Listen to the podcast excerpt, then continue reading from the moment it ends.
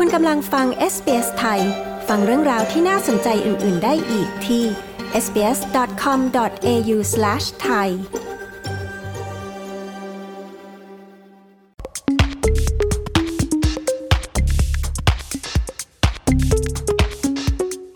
จำนวนผู้ติดเชื้อโควิด -19 ในช่วงที่เชื้อสายพันธุ์โอมิครอนระบาดสูงสุดเมื่อต้นปีนี้ น่าจะเป็น 2 เท่าของสถิติผู้ติดเชื้อที่มีการรายงานอย่างเป็นทางการ การศึกษาวิจัยล่าสุด ซึ่งตรวจสอบระดับแอนติบอดีในกลุ่มผู้บริจาคโลหิต ยังพบว่ากลุ่มคนหนุ่มสาวมีอัตราการติดเชื้อ ที่ไม่ได้แจ้งสาธารณสุขสูงที่สุดโควิด -19 นั้นยังคงระบาดอย่างต่อเนื่องในทุกรัฐและมณฑลของออสเตรเลีย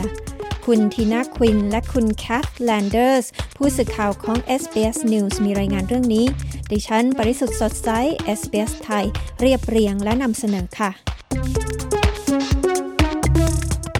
ในเดือนกุมภาพันธ์ที่ผ่านมาจำนวนผู้ติดเชื้อโควิด -19 สายพันธุ์โอมิครอนในออสเตรเลีย มีจำนวนสูงสุดเท่าที่เคยพบมา มีผู้ติดเชื้อมากกว่า 1.5 ล้านคน ขณะที่อีกหลายล้านคนได้เข้าแถวรอรับการตรวจเชื้อในช่วงนั้น แต่จากการศึกษาวิจัยโดยเก็บข้อมูลจากผู้บริจาคโลหิต เมื่อเร็วๆนี้พบว่าอัตราการติดเชื้อที่แท้จริงนั้นสูงกว่าสถิติอย่างเป็นทางการมาก ศาสตราจารย์จอห์นคาลเดอร์ จากสถาบันเคอร์บี้กล่าวว่า ตัวเลขของผู้ติดเชื้อที่แท้จริง น่าจะสูงกว่าสถิติอย่างเป็นทางการสองเท่า So we uh, did the survey of blood donors uh, at the end of February this year uh, and at that point there had been uh, over a million recorded cases of, of COVID เราได้ทำการสำรวจผู้บริจาคโลหิตเมื่อปลายเดือนกุมภาพันธ์ปีนี้ และณจุดนั้นมีผู้ติดเชื้อโควิดที่ถูกบันทึกสถิติไว้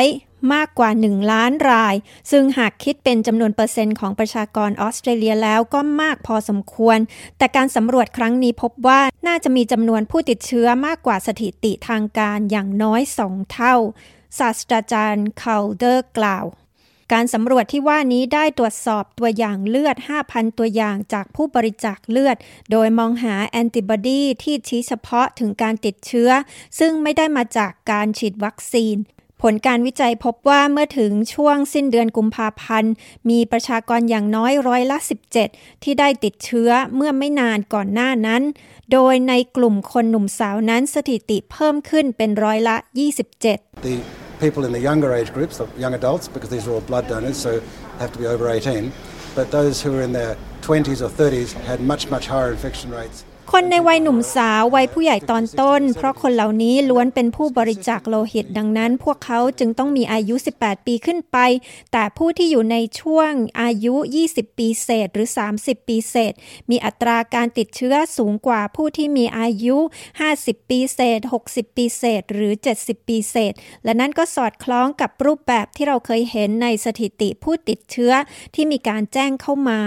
ศาสตราจารย์คาลเดอร์กล่าว การพบแอนติบอดีจากการติดเชื้อโควิด มีสัดส่วนสูงสุดในรัฐควีนสแลนด์ รองลงมาคือรัฐวิกตอเรียและนิวเซาท์เวลส์ขณะที่มีการพบในอัตราต่ำสุดในเวสเทิร์นออสเตรเลีย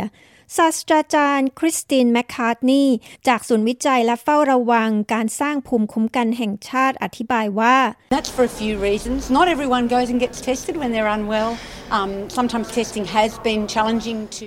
นั่นเป็นเพราะเหตุผลสองสามประการคือ ไม่ใช่ทุกคนที่ไปรับการตรวจเชื้อเมื่อไม่สบาย บางครั้งมีความท้าทายในการไปรับการตรวจเชื้อ และผู้ติดเชื้อบางคนไม่แสดงอาการป่วย ซึ่งมี 30-40%ไม่มีอาการป่วย โดยเฉพาะอย่างยิ่ง จะมีอาการป่วยน้อยลง หากคุณได้รับการฉีดวัคซีนแล้ว ศาสตราจารย์แมคคาร์นี่กล่าว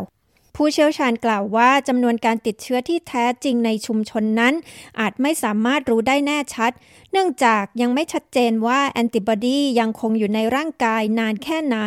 และไม่สามารถตรวจพบได้ทั้งหมดในขณะที่ประชาชนเหนื่อยล้าจากสถานการณ์โควิด -19 และคุ้นเคยกับการติดเชื้อที่พบทั่วไป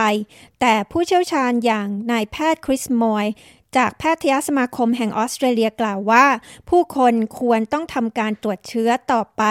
What we don't want is too many people infected at the same time and for people to unknowingly spread it to other people. So at the moment there's still สิ่งที่เราไม่ต้องการคือมีผู้ติดเชื้อจำนวนมากเกินไปพร้อม ๆ กัน และผู้คนแพร่เชื้อไปสู่ผู้อื่นโดยไม่รู้ตัว ดังนั้นในขณะนี้ยังมีเหตุผลที่จะต้องตรวจเชื้ออยู่ เนื่องจากเรายังคงมีปัญหาคือยังคงมีผู้ป่วย 3,000 รายในโรงพยาบาลในออสเตรเลีย ณ ช่วงเวลาใดเวลาหนึ่ง จึงสร้างแรงกดดันมหาศาลต่อระบบสุขภาพในขณะนี้ ดังนั้นเพื่อจะให้ชะลอจำนวนลง ผู้คนที่ติดเชื้อต้องรู้ว่าตนเองติดเชื้อ และไม่นำเชื้อไปแพร่กระจายสู่ผู้อื่นอย่างรวดเร็วจนเกินไป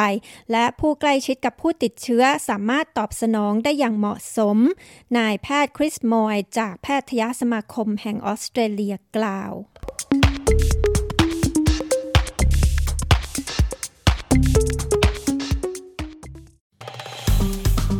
กดไลค์แชร์ และแสดงความเห็นไป follow SBS ไทยทาง Facebook